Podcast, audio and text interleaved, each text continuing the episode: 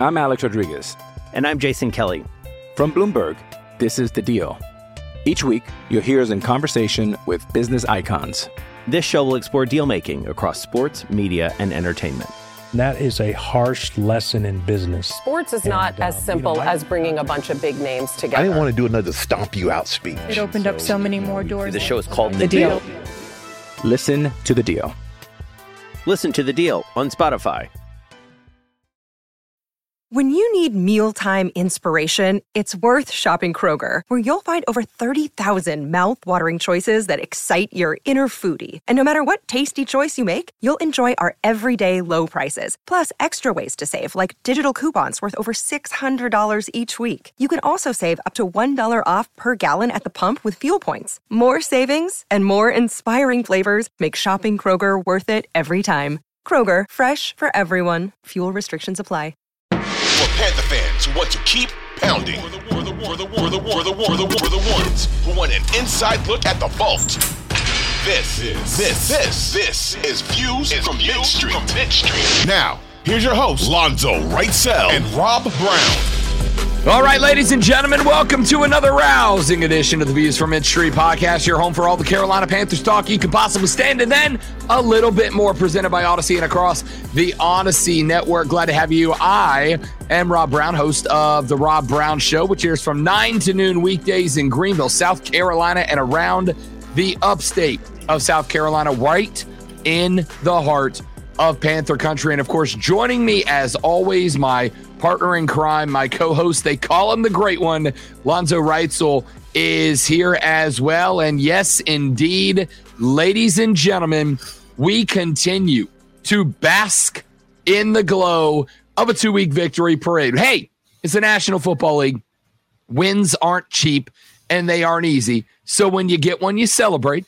And when you get one and then you go into the bye week, you celebrate a little bit more, ladies and gentlemen. And that is what we are doing as we get set for the next game coming up this weekend on the road in Seattle against Geno Smith and his Seahawks. A game that obviously later on this week we will preview quite in depth, but it is the opening portion of the week. This is ordinarily where we would talk about the game that was, but we shan't today because there was no game to be the was. Instead, we talk about all the things taking place in and around Charlotte, North Carolina. And if you have not heard yet, ladies and gentlemen, Baker Mayfield's time with the Carolina Panthers has come to its conclusion. ESPN, and Rapoport, and others reporting early on Monday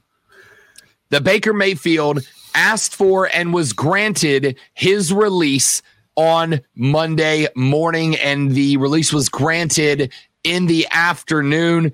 Uh, look, we'll talk a little bit about the impact that he had, his legacy with Carolina, although he wasn't really around enough to build one. Uh, I will just say this, Lonzo, is somebody who had genuinely hoped that Baker would be able to revitalize himself, would be able to show up and be the guy we needed him to be. Uh, it ends with disappointment, and I don't really have another word to call it, frankly. uh, ends for ends in disappointment for us, and it's not just about. I mean, being a Baker fan, I still think he got a a bad rap in Cleveland, and from everything I've continued to read, the locker room uh, for the Panthers really like him, and that he did and said everything right. Um, the new coaching staff apparently doesn't like him, which I which I've believed all along anyway. And last night, the breaking news, breaking being the word there, that Jimmy Garoppolo was out of the game in San Francisco because he broke his ankle.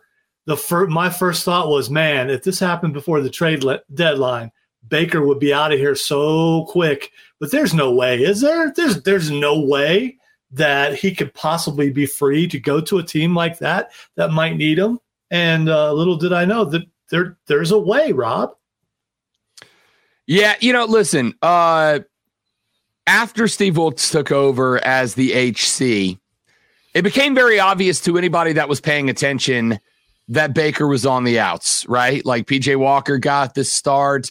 PJ gets hurt. Baker comes in. He goes for a game. They can him to move back to Sam Darnold.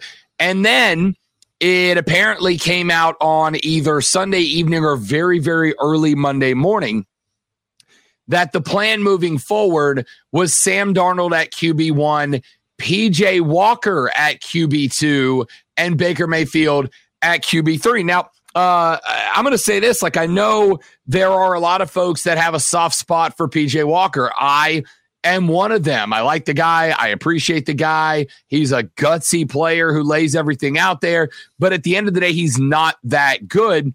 And if you're Baker and you're sitting there on the Carolina roster at QB3, if nothing else, forget the personal feelings. Forget how it makes you feel as a competitor to see your name go behind PJ Walker on the sheet, whether or not there's a good reason, right? Like Baker knows that his value is also tied to the trade pick that Carolina sent to Cleveland. But just as a competitor, to see your name listed behind somebody else that you are better than, and I think most of us rationally agree Baker is better than PJ with all due respect to PJ Walker. At least I do. If you disagree, hit me up on Twitter at the Rob Brown Show and let's fight about it.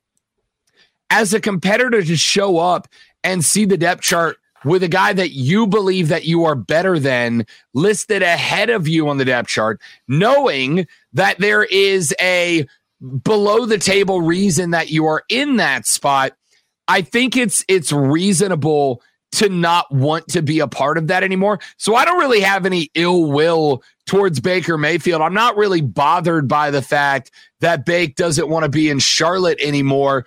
Uh, you know, listen, Steve Wilks was asked, you know, is is Baker just not good enough? Was would you consider this a failure? And Wilks said, I don't consider it a failure. Sometimes things just don't work out. And I think that's what's happened here, right? Like it's a relatively comparable uh, uh, scenario to what is happening right now in Clemson with DJ Uiagalelei, who officially went into the transfer portal just a couple of hours after Baker Mayfield was granted his release from the Panthers. There are just times, though, when situations don't work out. And listen, maybe Baker's really not that good. Maybe he goes to San Francisco or somewhere else, and we go, all right, that's the third team in two years. He failed there too. It is what it is. We're going to give him some time, no matter where he ends up, whether it's San Francisco or somewhere else, because it's going to be what? Head coach number four and offensive coordinator number five in in five years. Uh, he'll get a little bit of leeway wherever he goes. But at the end of the day, for a bunch of reasons, because of a bunch of factors and involving a lot of variables, Baker Mayfield, and this is something I do agree with Steve Wilks on, Baker Mayfield just didn't work out. And it is a bummer because I was pulling for the guy, both as a guy and because it would have been very nice if Baker would have come in and become a bona fide QB1 so that that top five draft pick or top eight draft pick or top 10 draft pick or whatever it turns out to be next year could go somewhere else beside quarterback. It would have been very nice. And that ultimately is where this disappointment comes from, I think.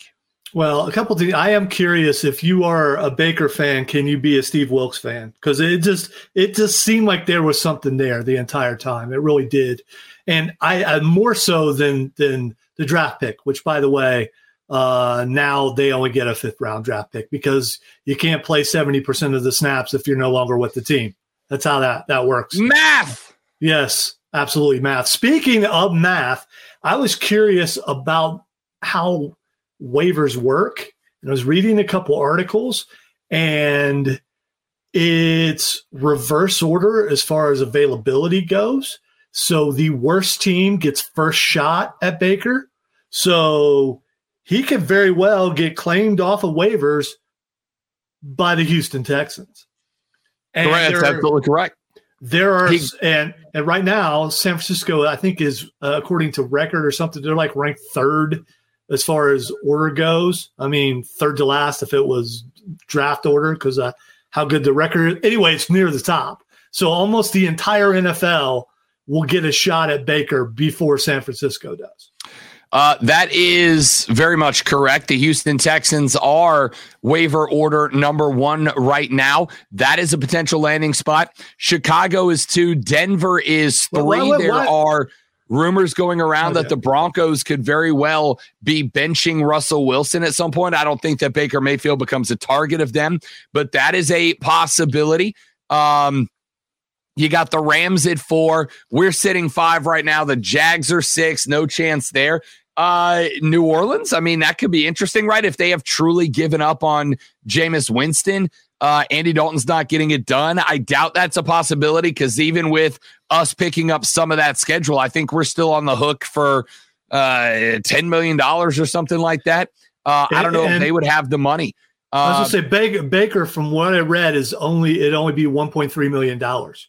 So it's not going to be that big of a hit. Sure. Uh, for anybody. But out of the teams that you're mentioning, um, the Rams, I think, is a is the biggest possibility out of the teams so far, the lower teams, of taking him. Just, just yeah, and it, and, it, and it might very well be right. Like that's a that's a I think that is a possibility. I'm sure he's hoping for San Francisco. I, I, mean, because wouldn't that be an awesome story to leave a team who put you down to to third, go in and overtake the mighty Purdy, and and become the become the starter for San Francisco, reunite with Christian McCaffrey. Um, so and, and I don't know uh, I, I don't know how much they can really play with that between teams. I mean, is it collusion? Is it tampering or anything? If a team talks to another team and say, "Hey, you know, we'd like that guy right there. If you leave him alone, we'll help you down the road. I don't know if that happens or not. It, it, the other part about this that'll be very interesting, Zoe, is that Baker Mayfield uh, could be picked up by a lot of teams. His as of today, I would say his his days as a starting quarterback are, are probably over, at least for the time being unless he steps in somewhere and has a backup resurgence, maybe going somewhere knowing he's QB2 and is going to have to earn it as one. Maybe that brings something out of him. But right now, uh, you've got a handful of teams that I think are going to be starting over at quarterback next year. Uh, the Commanders are on that list. The Texans are on that list. The Colts are on that list. The Jets are probably on that list, hilariously enough. Uh, the Giants may or may not be, depending on the future with Danny Dimes. Uh, New Orleans will likely be starting over at quarterback. I can't see Jameis wanting to stand back there after what's been going on. There's a number of teams. The problem is there's also a very large free agent classic quarterback. Lamar Jackson, as of today, will be a free agent. Tom Brady, as of today, would be a free agent. Jimmy Garoppolo, Geno Smith, Daniel Jones, all these guys are free agents. And then there's the names like Bridgewater and Jacoby Brissett who will be out there as well. There's not a lot of, uh, there's not going to be a lot of demand for a guy that got run out of Cleveland. Not his fault, but you know, that's just how the relationship broke down. And a guy that had a chance in Carolina and blame as much of it on as you want on Matt Rhule, even when uh, even when Matt Rhule was gone, he could not endear himself or get himself over enough with the Carolina Panthers actively in a playoff hunt to get up and over that hill and move into the QB1 spot. So I don't think there's a ton of opportunities out there. Uh, I think it, you mentioned LA's pot- uh, potential spot, considering that Matt Stafford has just been completely unable to get healthy. That is certainly a possibility.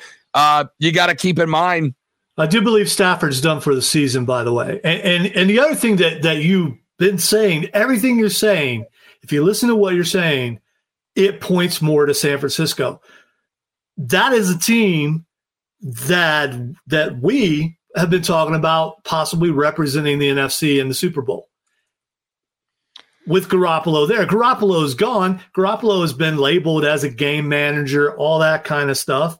If you knew you could get a quarterback for for five games, four games, whatever they have left, and the playoffs, a guy with playoff experience, a, a guy who you can fit into your offense because you're really because you're Kyle Shanahan and you can do that.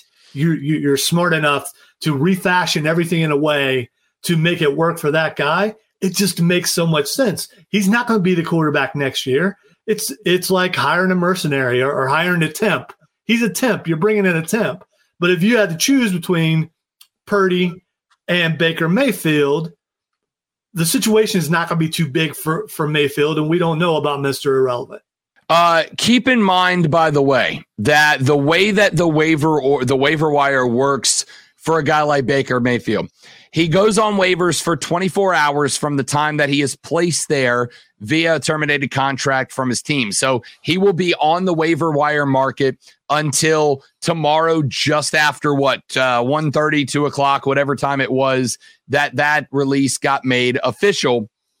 And during that time, any team that claims him will own his rights for the duration of the contract that he is currently on. So uh, you know, which is if, it's if a wants- contract, right? So it's it's only till the end of the season. Correct. So somebody could pick him up, effectively forcing him to be a hired gun for the remainder of this year, and then he's got the option uh, to sign somewhere else next year. Should a he choose and b anybody want him to? We're not going to go deep down that rabbit hole because frankly, it doesn't have a heck of a lot to do with the Carolina Panthers. So uh, I will simply ask you this, Lonzo you know, we both said I, I, I think a little disappointed that Baker didn't make out uh, as as successful with Carolina, primarily for the Panthers, uh, sentimentally a little bit for Baker as well.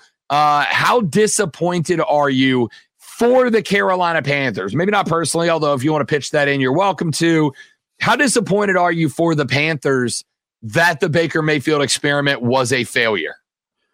Well, I think I think you got to be disappointed. I mean, to to go that far, maybe disappointed that the Sam Darnold experiment hasn't worked yet.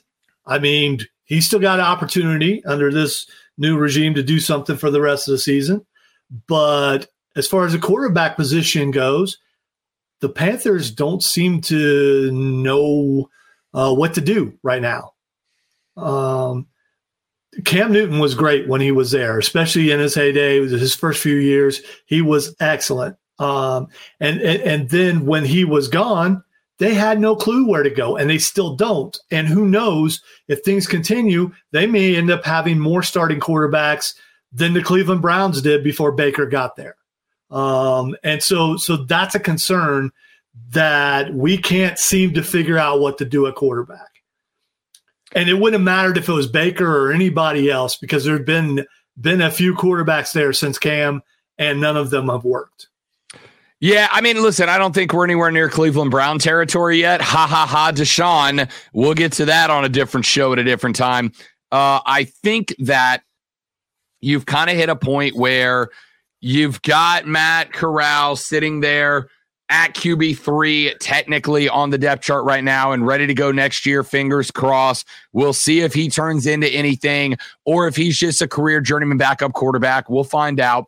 Uh, but I, I, I think that regardless of the outcome of this season, right? Even if we win the division and go to the playoffs, winning a garbage division with an eight or nine or, or nine and eight record is not that all impressive. By the way, I think eh, yeah, eight's the max we can win. So an eight nine record, assuming we went out and Tampa drops a couple, including tonight against New Orleans, and we'll talk about that coming up in a minute.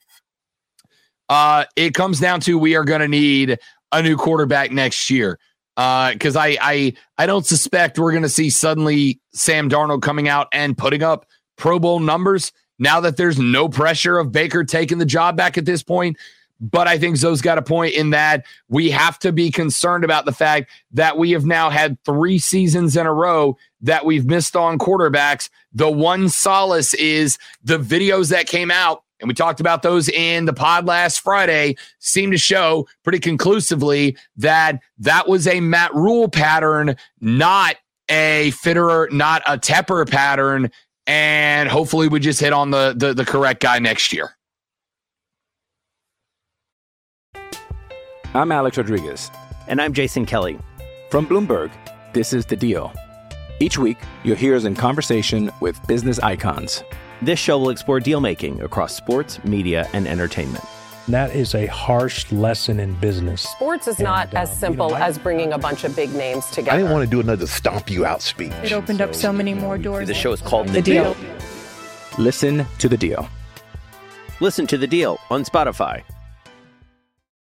Another day is here, and you're ready for it. What to wear? Check. Breakfast, lunch, and dinner? Check. Planning for what's next and how to save for it? That's where Bank of America can help. For your financial to-dos, Bank of America has experts ready to help get you closer to your goals. Get started at one of our local financial centers or 24-7 in our mobile banking app. Find a location near you at bankofamerica.com slash talk to us. What would you like the power to do? Mobile banking requires downloading the app and is only available for select devices. Message and data rates may apply. Bank of America and a member FDIC.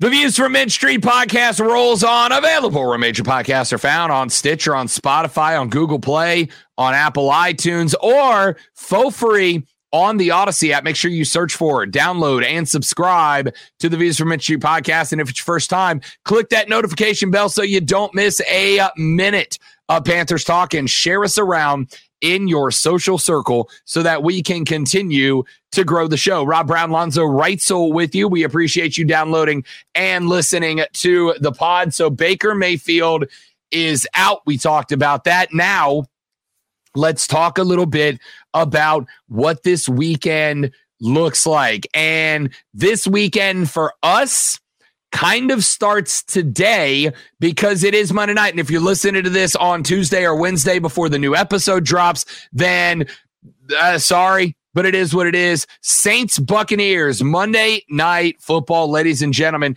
And instead of previewing this game. So let's talk about the results of this game, both a Tampa win and a New Orleans win, so that our bases are covered for people listening this eh, to this in the future after the game has been decided. And I will start with this.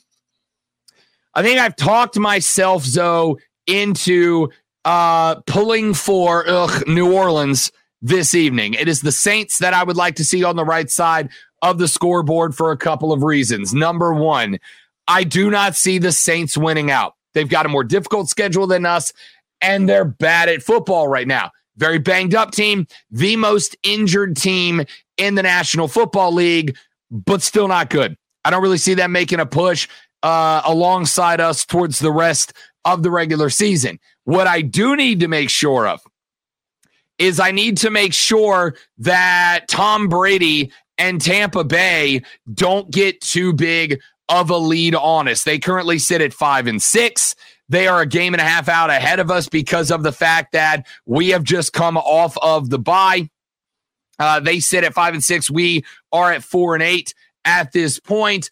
Uh, a loss tonight, moving them to five and seven, puts us one game back of the division. The Falcons have already lost. They drop one to Pittsburgh.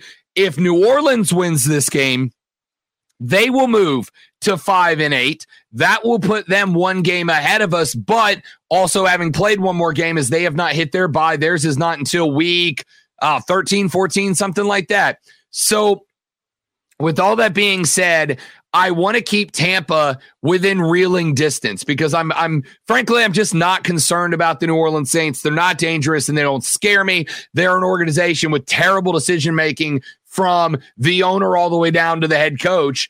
Uh, I'm not worried about them whether they make the switch back to Jameis Winston or not. I am worried about Tampa Bay using New Orleans, a bad football team that they have already beat once, to springboard into some momentum coming down the stretch because the reality is we need them we need them to drop two. We need to win out including beating them again.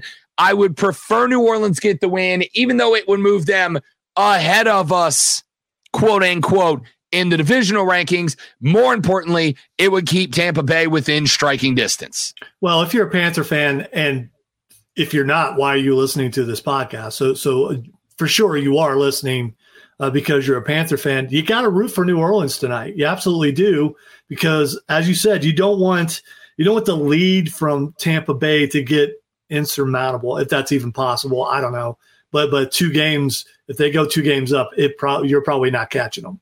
So at least, and the the other thing is the Panthers play Tampa and they play uh, New Orleans again. So you're going to get both these teams in the last uh, the last week of the couple weeks of the season.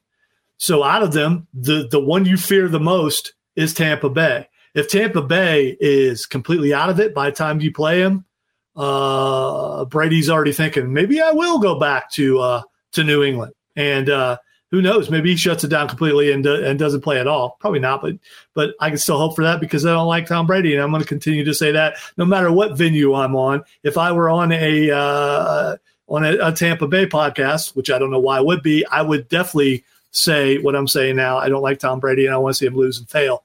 Uh, but he is the he and the Tampa Bay Buccaneers are the biggest uh, threat to the Panthers having a shot at winning this division. So tonight, and maybe tonight only. Well, I can't say that forever because because I'm wearing an Ohio State shirt right now, and the Saints are Ohio State. So I, I mean, uh, just there's like ten players on that team probably. Uh, so I'm I'm going to root for the Saints tonight for a couple reasons, but mostly because I want the Panthers to be able to catch Tampa Bay. It's uh, it, it's it's interesting in that when you look at Tampa Bay's schedule after this, and we broke this down last Friday, so we won't spend a ton of time on it, but they are at San Francisco next weekend.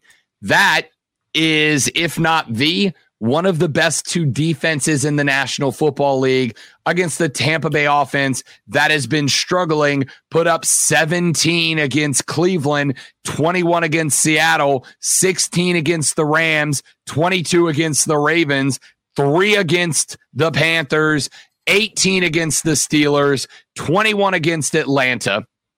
Uh, their highest scoring game was 31 against the Chiefs, but they got outdueled 41 31 in that one. They put up 12 against Green Bay.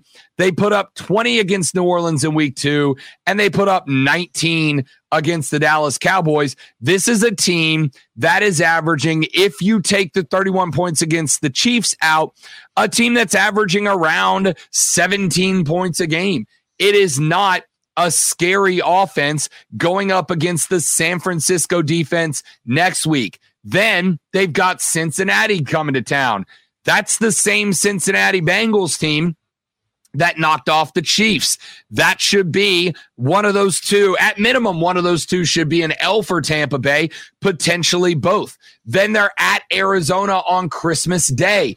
Uh, listen, I, I, I don't I don't dislike Brady as a person. You gotta wonder uh, first Christmas as a divorced dad. The Kyler Murray led Arizona Cardinals are uh, chaos right now. Maybe they find a little Christmas spirit in there. I still think Tampa's probably favored in that game, but not by much more of a points. And then on New Year's Day, we take a little roadie down to Tampa and got an opportunity. Maybe we'll have somebody mail Tom Brady a big old bottle of avocado tequila to celebrate New Year's Eve. We'll find out. And then they're on the road at Atlanta. Uh, the interesting thing about this team, I think a win tonight sets them up with a little confidence and a little momentum to head to San Francisco. I don't know, frankly, if it's enough to matter, but if the Saints beat the Buccaneers tonight, I got at San Francisco as a loss. I got home against Cincinnati as a loss. I'll give them on the road at Arizona as a win. Uh, taking on Carolina, I mean, we've already beat them once. That could be an L. Even if they beat New Orleans tonight, Lonzo, you've got the potential for this team to go three and three down the stretch to end their season as an eight and nine football team. And if they're eight and nine, and we got two wins against them and can get to eight and nine, there's a real good chance that we end up there. If they lose to the Saints tonight, Lonzo, eight and nine might be the ceiling for the Tampa Bay Buccaneers. They could realistically be looking at a seven and 10 year. And you can't tell me there's not two more wins for the Panthers somewhere down the line when you're looking at uh, the Seahawks, the Steelers, the Lions, the Bucs, and the Saints. You can't tell me we can't get to seven wins. A Saints win tonight Tampa might only be a 7 and 10 football team and the door's wide open because I don't think the Saints are getting to 7. I don't think the Falcons are getting to 7. That's why I'm a New Orleans fan tonight and if New Orleans gets this win, I got to tell you I wake up tomorrow uh really confident about the potential of winning this division though. I got to tell you something else. I think you're giving uh, I think you're giving Tampa Bay too much credit. Uh, giving them a victory over Arizona because because Arizona has had had times when they played really well, and I think uh, the Call of Duty season's winding down a little bit, or at least it's been around enough for Kyler to pay more attention. And uh, I, I think Arizona could probably get them too. I, I I think there's a good shot Tampa Bay only wins two more games, which puts them right where we need them to catch them and surpass them. And one of those two wins is not against the Panthers. Uh, an advantage the Panthers have in this is something you mentioned earlier. Sam Darnold doesn't have to look over his shoulder anymore. At least, well, there's one guy back there instead of two. So that, that's got a lessen. The shadow is not nearly as as deep as it was before. So uh, one ghost, not two ghosts. I don't know, but he does. He doesn't have to worry about that as much. Uh, they can focus on that. The other thing is, um, I, I, I think I think that just helps them so much. Whether whether we like it or not, Baker being gone helps. If if Tampa Bay should falter tonight and the Panthers can do what they should be able to do against Seattle, and we pointed out many times that the Panthers have the easiest schedule out of everyone in the South going forwards.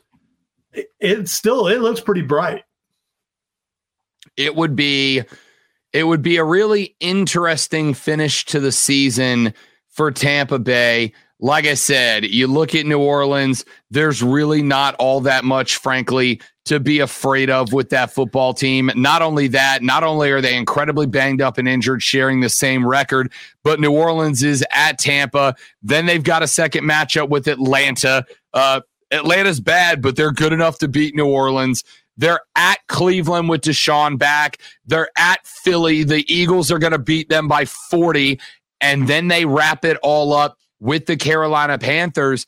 A win tonight for the Saints increases the possibilities, though, uh, increases the possibility that we could end up in a spot uh, where that game at the end of the year between New Orleans and Carolina, if New Orleans makes a run, which again, I don't think they will.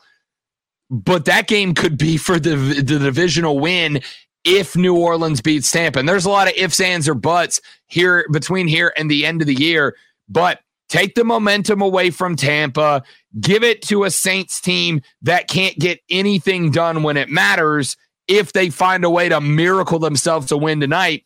And all of a sudden that matchup at the end of the year, if we can get by Tampa in our mass match, last matchup with them, could be very, very interesting. Like I five weeks ago when we started looking and going, you know, this division's not that good. Maybe there's a chance. My thought was maybe there's a chance, dot, dot, dot, dot, dot, dot, but probably not. And now I'm looking at it and going, you know, that game and that game break, break our way and all of a sudden, long shots to win the division doesn't sound so ridiculous anymore.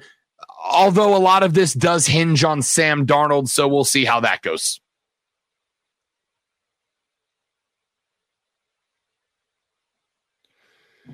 All right, wrapping it up. The Views from Mint Street podcast rolls on, ladies and gentlemen. I am Rob Brown, the great one, Lonzo Writesel on the other side of the metaphorical glass, my co-host and partner and crime partner and crime partner in crime.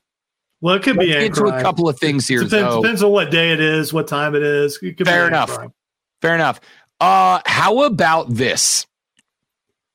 Going into the last few weeks of the season, so coming off the bye week, the Carolina Panthers offensive line has been ridiculous. Let's start with the rook. Let's start with Icky.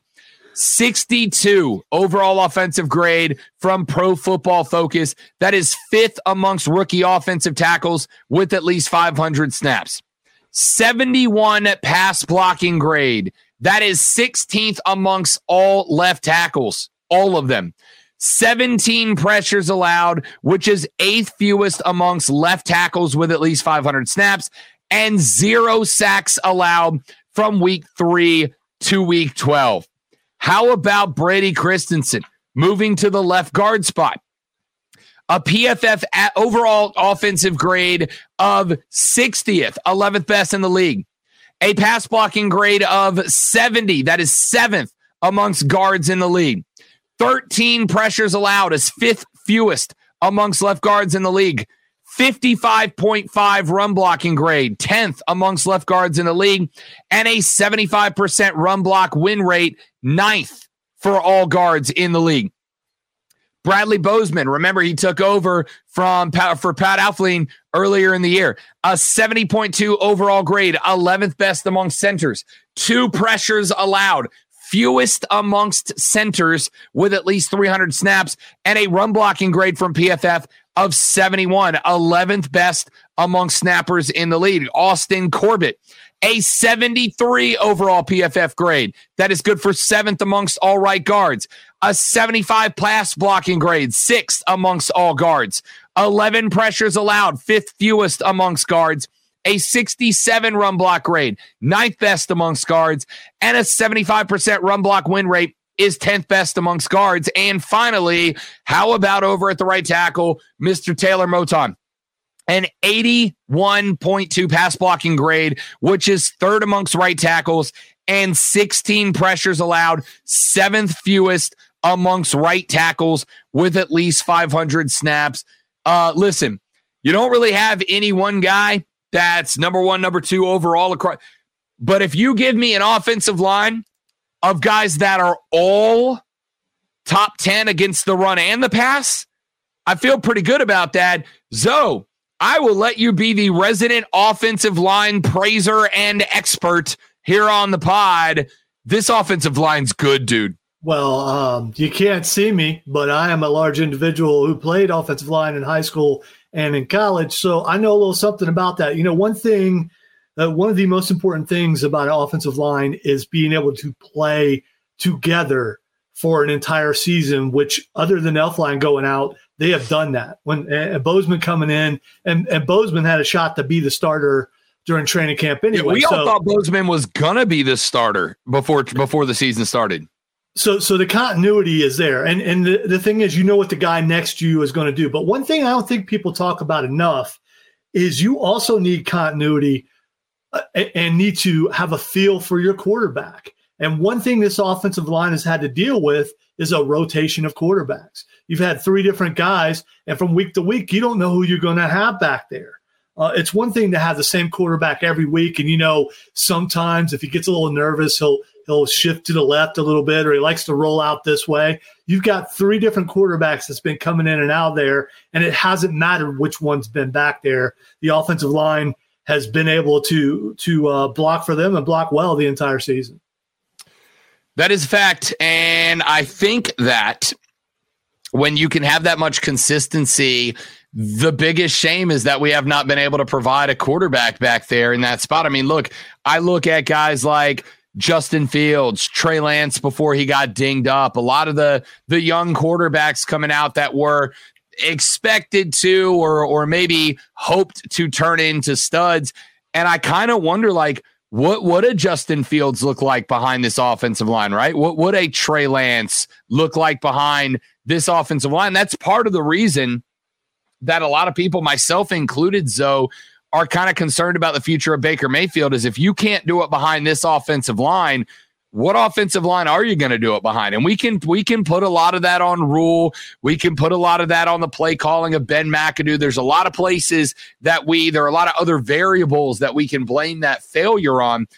But my goodness, if you are looking at bringing in a new young quarterback under a head coach that is getting his feet on the ground, I don't think you could ask for a better situation than the one that you've got brewed up in Carolina right now. Uh, absolutely. As far as offensive line goes, again, we don't know who the coach is going to be. We don't know what uh, the offensive philosophy is going to be going forward, but we do know that chances are this offensive line is going to be intact going into next season. And if you are a young guy looking at where you're going, and chances are we're still going to find a way to get a quarterback because we probably need to, unless Sam Darnold just sets the world on fire. And even if he does, probably still getting a quarterback. Uh, because if if a new coach comes in, the first thing you're going to look at is, wow, look at this. Uh, you know, no one really won this job, and uh, let's let's go out and get one of these guys. And the quarterback crop is pretty deep this year in the draft. How could you not do that? But if you're one of those guys and you get that phone call saying, "Hey, well, we want you to be a Carolina Panther," you're going to smile and go, "I'm going to stay upright." I like that because usually a young guy is going to go to a place that's in shambles and the offensive line stinks. Uh, real quick, while we are talking offensive line, uh, need to add this. We kind of hit on it earlier in the show. If this has not become obvious yet, but uh, the Panthers official website reported earlier this morning that PJ Walker will be ready to go for the Panthers' first game, uh, or for the Panthers game this Sunday against Seattle. Pardon me, following the ankle sprain that he suffered a few weeks ago. Walker will come in, obviously, as the backup quarterback for Sam Darnold, allegedly, just in case we did not make that clear earlier today. Uh, allegedly, he's going to be the backup, but you know what?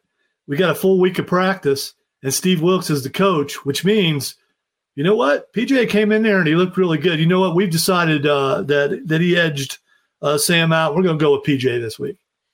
I just would you be surprised if you heard that? Uh, yeah, no, we're going with Sam. We're we're ride or die with Sam at this point. I think. I think it's um, again. I don't think this is a commitment from Steve Wilks, the Panthers, or anybody else that these cats are going to be around next year.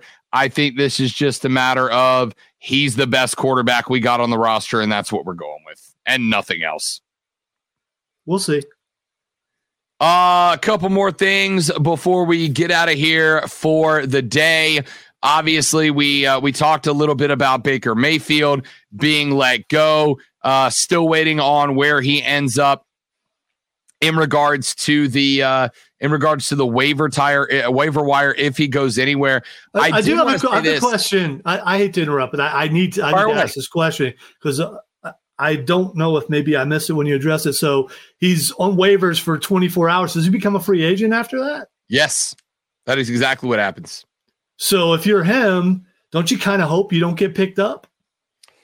Uh, I mean, unless it is San Francisco, that is where you wanted to go, and that's the reason you. I mean, listen, the timing is too fortuitous to be a coincidence, right? Like Jimmy G gets lost for the season. They already lost Trey Lance, obviously it was too coincidental for Jimmy G to be lost for the season. And then all of the sudden that day, Baker Mayfield asked for his release. I expect him to be a 49er. The only question is going to be do they go waiver wire for him? Uh, or does he clear, or does somebody else snag him? Because keep in mind, it's not up to him. If the Houston Texans sitting there at one win, look, and they go, all right, Davis Mills isn't getting it done. We're one win team. What's the worst that can happen? Let's ride with Bake. They can snag him off the waiver wire right now. It won't cost them very much and go, all right, you're either going to play for us or you're going to sit at home and not help the 49ers. It's your pick. Um, you, there's also the question. Oh, go ahead. Go ahead. Go ahead. Well, I was going to say there's also the question that there are a handful of other NFC teams between 1 and I believe 24 where the 49ers sit right now that could theoretically pick Baker Mayfield up off waivers just to prevent San Francisco from getting him, right? And that that is a waiver wire strategy. So I don't mean to spend a whole lot more time on Baker Mayfield, but yes, I will find it interesting to watch uh, what goes on with the waiver wire. All right. Speaking of spending a lot more time on Baker Mayfield. You have been a member of the media in places where you have been able to ask questions of of coaches. How many days will Steve Wilks have to answer questions about Baker Mayfield? If you're a member of if you're a member of the media, so so you're good for the rest of this week. Then after that, you move on. This week, he will be answering questions about Baker Mayfield from now until Friday. Uh, and then the focus will move to Seattle after the Seattle game is over. Uh, maybe Monday next week, like if they lose and Sam has a bad performance, somebody's going to hit him with a, would you have liked Baker to still be here to give you a backup option?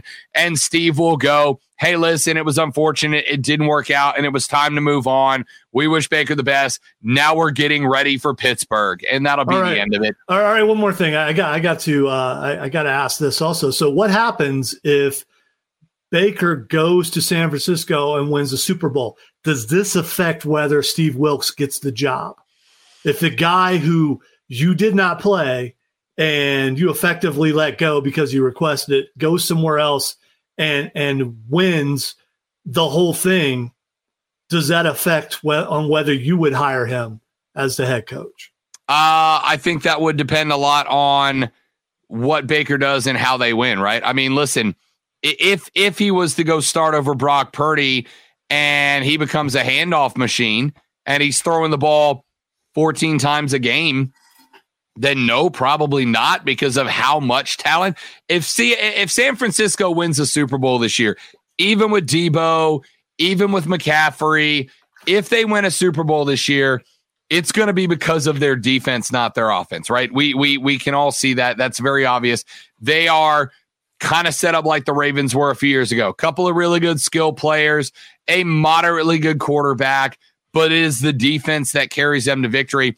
I don't think you can hold that against Steve Wilks. And I don't think, I mean, you can you can hold it against Matt Rhule. I'm 100% fine with holding it against Matt Rhule. I don't think it impacts uh, Steve Wilks' chances all that much. Yeah, but you, how could you hold it against Matt Rhule? Matt Rhule started him, so it, it's Wilks who who benched him. So if if he were to go somewhere else like San Francisco and win, I think it looks badly on uh, on Steve Wilks. I do. That's fair enough. I, I also get the impression, and here I'll just ask outright: Do you not want Steve Wilks to get the job? I want the uh, best coach to get the job. I want the guy who can come in there and win. I don't care who it is, even if it's someone who I've really disliked in the past. Let's say Bill Belichick is available put put that whole record aside that he's kind of good. Uh, not never really been that big of a fan, but if he can come in and win, I'm okay with it. Fair enough. I can respect that. Uh, Seattle, Carolina coming up on Sunday. It should be a very interesting one. Uh, we are going to break that game down. Obviously, coming up on Wednesday, we will have responses to this week's practices, this week's press conferences, et cetera, et cetera. And then on Friday, our game preview, where we will get into all of the X's and O's for Carolina at Seattle, which again is a big game. Uh, we are riding with New Orleans. No, we're not riding with New Orleans. We are pulling for a Tampa Bay loss tonight. I think that's the way to phrase it, right? There you go. I don't want New yeah. Orleans to win. I just need Tampa Bay to lose. I think I think that's the way to uh, to phrase it for sure. So we will find out, and we will obviously break that game and the state of the NFC South down and our place within it coming up on Wednesday's show. Lonzo, any final words for the people? Uh, just good luck, Baker. I mean, you know. Yeah, I mean, really, it's no hard feelings, right? Like, I hope, I, I hope hit. Good luck on your future endeavors. Sincerely, is the best way I can put it. That's all for us, ladies and gentlemen. Remember, do us a favor, follow us on the social media at the Rob Brown Show on Twitter and Instagram, at Lonzo on Word on Twitter as well. And again, download, subscribe, and share us around. We very much appreciate it. We will see you back here on Wednesday for another episode of the Views from Mint Street podcast. Keep pounding, baby.